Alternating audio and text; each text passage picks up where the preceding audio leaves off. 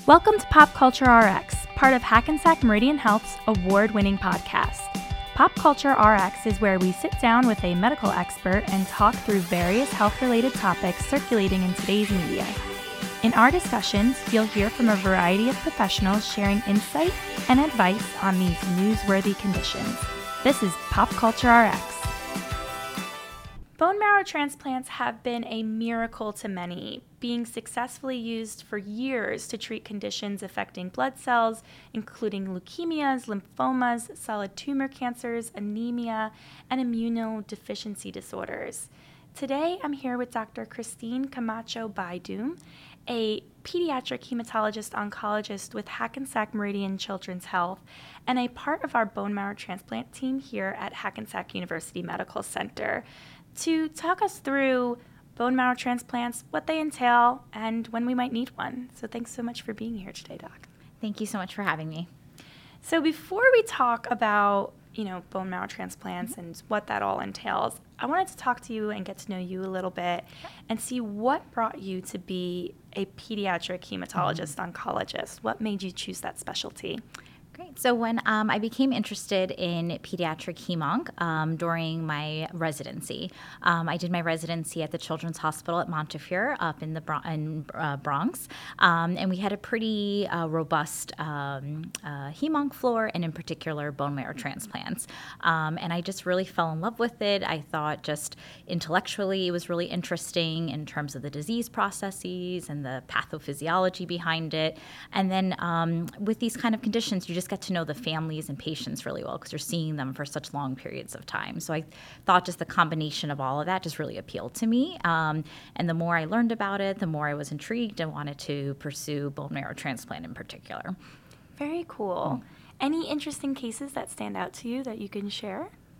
Um, I would think earlier on in my career during residency, um, you know, when I came in kind of naive and not knowing that much about bone marrow transplant, we had a pretty uh, large uh, sickle cell population um, in in Bronx in the Bronx, and um, seeing those patients receive bone marrow transplants um, and how that could be a really curative treatment for them and really change their quality of life, that was really enlightening to me as someone who you know hadn't seen that previously. Um, so I always kind of carry those stories. Uh, uh, with me and really motiv- motivates me to continue to do this work. Yeah, absolutely. Mm-hmm. Because it must be pretty, it must be very hard for you in terms of pediatric hematology oncology, because mm-hmm. that's a very sad, you know, news delivering every day, being around small mm-hmm. children who have cancer. It must take, you know, a toll on you for after a while. No, it definitely can. And you obviously, you know, see people go through some of the hardest, you know, moments in their life, either, you know, getting that diagnosis um, for families and, and, patients, as well as, you know, if in unfortunate circumstances when it comes back or where um, their options may be limited. Um, but at the flip side of it, you still get to see that although they're going through this, you're still working with children. And at the heart, they're still just kids and they want to play and they want to paint and run around as much as they can. So that kind of helps you get through those, those hard parts. Absolutely. So let's talk about bone marrow transplants, but let's step mm. back and go like really into sure what is bone marrow? Sure. Um, so bone marrow is can be thought of as the kind of the spongy center of all of our bones, and um, that center uh, is is involved in producing all of our blood cells. So it produces our red blood cells, with help which help carry um, oxygen in our in our body, um, our white blood cells, which fight different types of infections, and there can be many different types of those, and then also our platelets that are involved in um, clotting clotting blood. So it's kind of like the factory of, of our of our blood and kind of helps produce all those cells.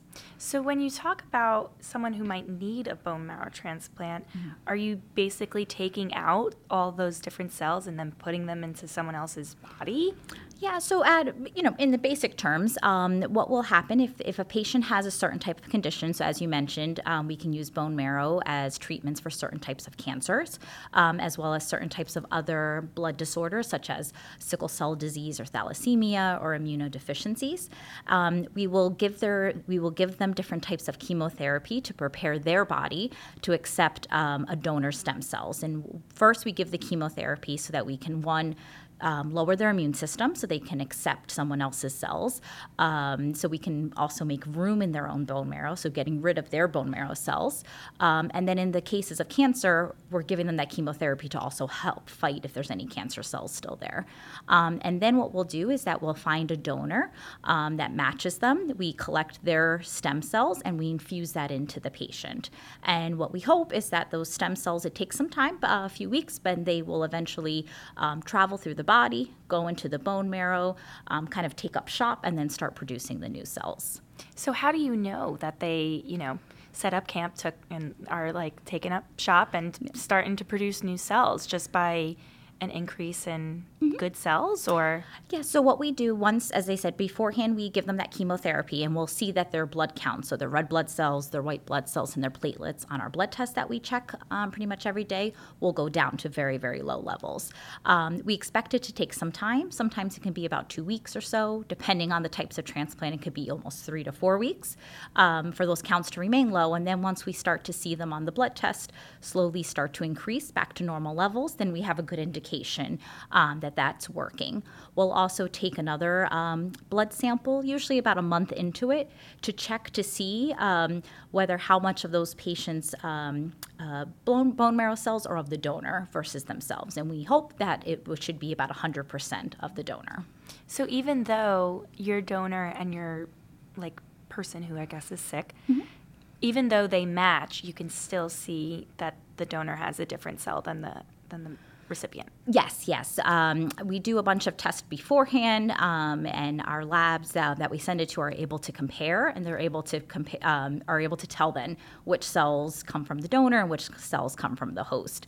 As I said, for most, um, like for ones for cancer, we want that to be pretty much 100%, and it will be for most um, cell lines. There may still be like a few cells here and there of the patient, but not, nothing too much. For some of the other um, blood disorders, they, it actually doesn't have to be all the way 100% in order for them to be cured of it. But obviously, the closer we get, the better. Yes. Mm-hmm. And are there any risk factors to someone getting someone else's bone marrow? So the bone marrow transplant does, you know, come with um, uh, does come with quite quite a bit of risk um, associated with it. So there, it's can kind of be divided into two parts. Is how I like to think about it. Um, first, in order to prepare the body, because we have to give the chemotherapies, there's the risks associated with different types of chemotherapy. Um, so some of the common ones that you expect if you've heard of, you know, anyone receiving chemotherapy. So things like nausea, vomiting, loss of appetite. Um, they can have loss of hair, of um, you know uh, you know, sores in their mouth.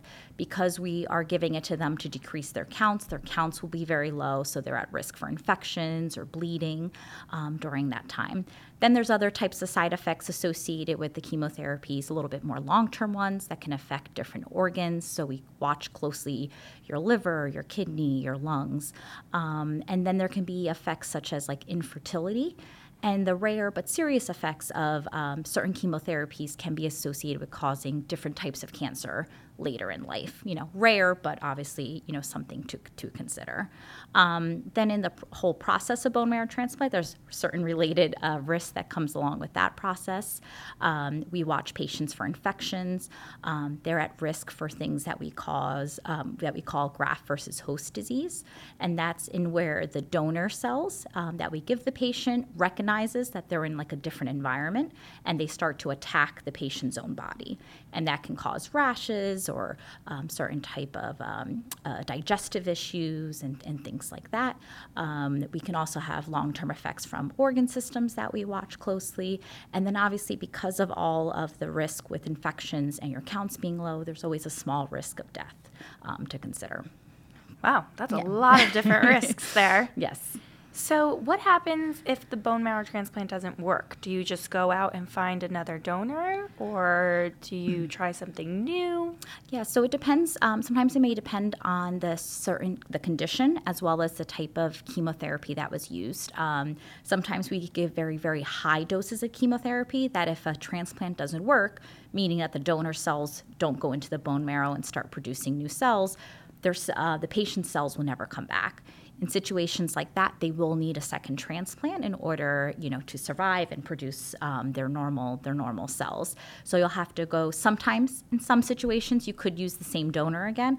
Other times, you would have to go through find another donor, give some different types of chemotherapy, and prepare them again. So it could be, um, you know, a, a, long and difficult process in that. Luckily, that doesn't occur as often, um, but you know, it is a risk that that that that could happen.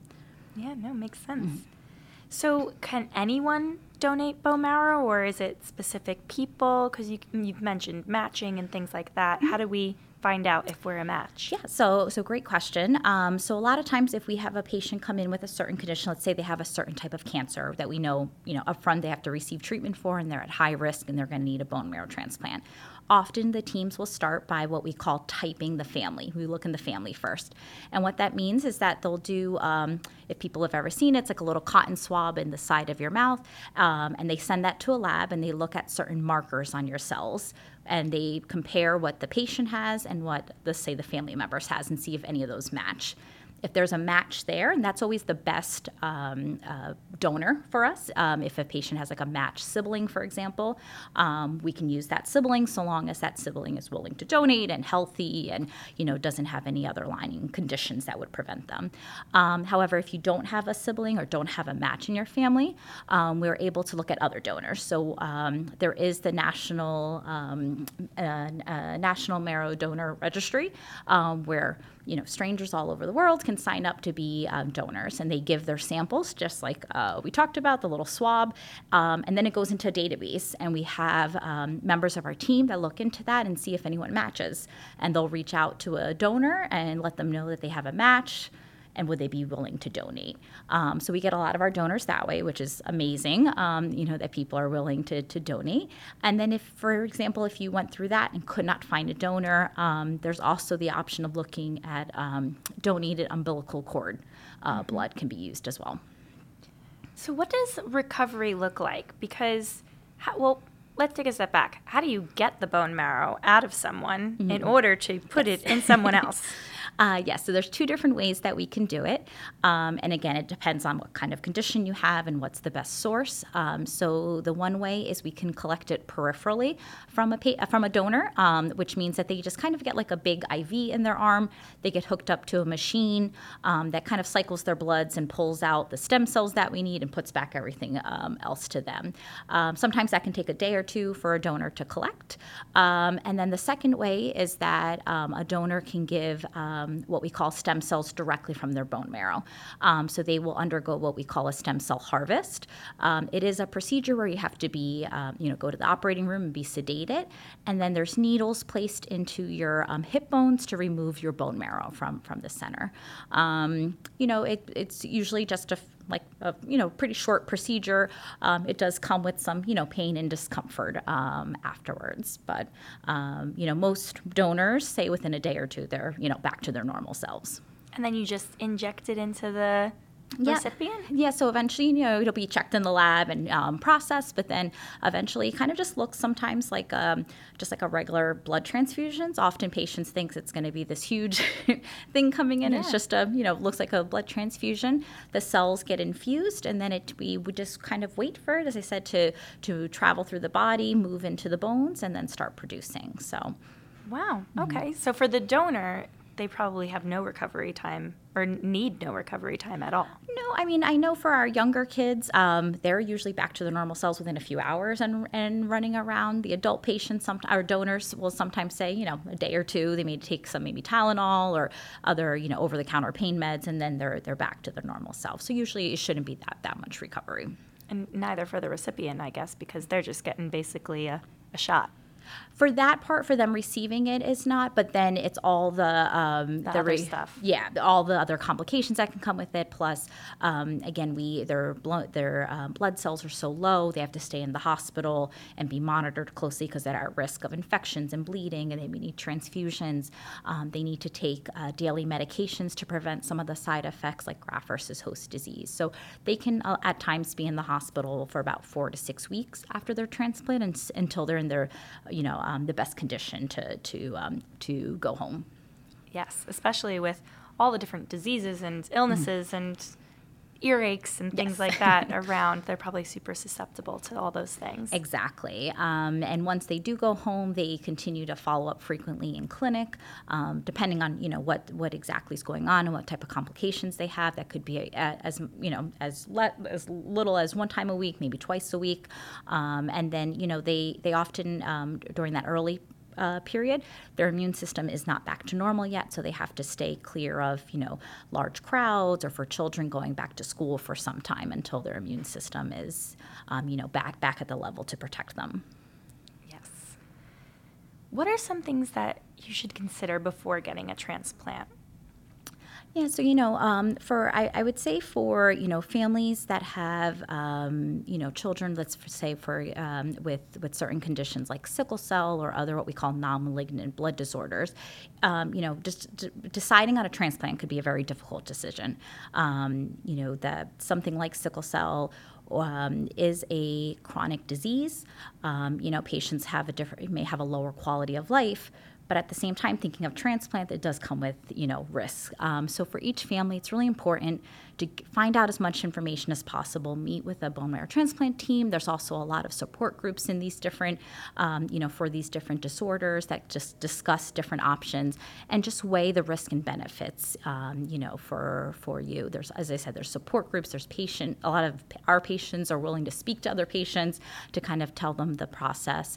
Um, so that's one big consideration. And then two for any family undergoing it um, it is a big time commitment you know your child's going to be in the hospital for quite quite a few weeks, and then um, you know the recovery afterwards. So it's a lot of coordination, taking time off from work, um, you know, so just trying to have that support system around you to, to, to help you get through that time.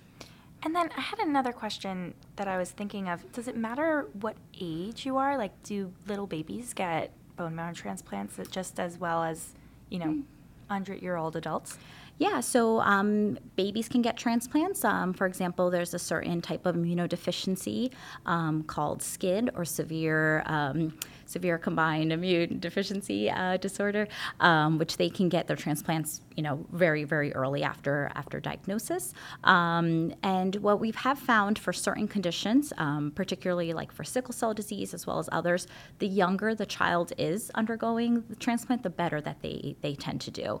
and for conditions like long-term, you know, chronic illnesses like that, it's better for them to go earlier before they've um, experienced some of those um, disease-related complications. It'll just make for a, hopefully a smoother process in terms of the transplant.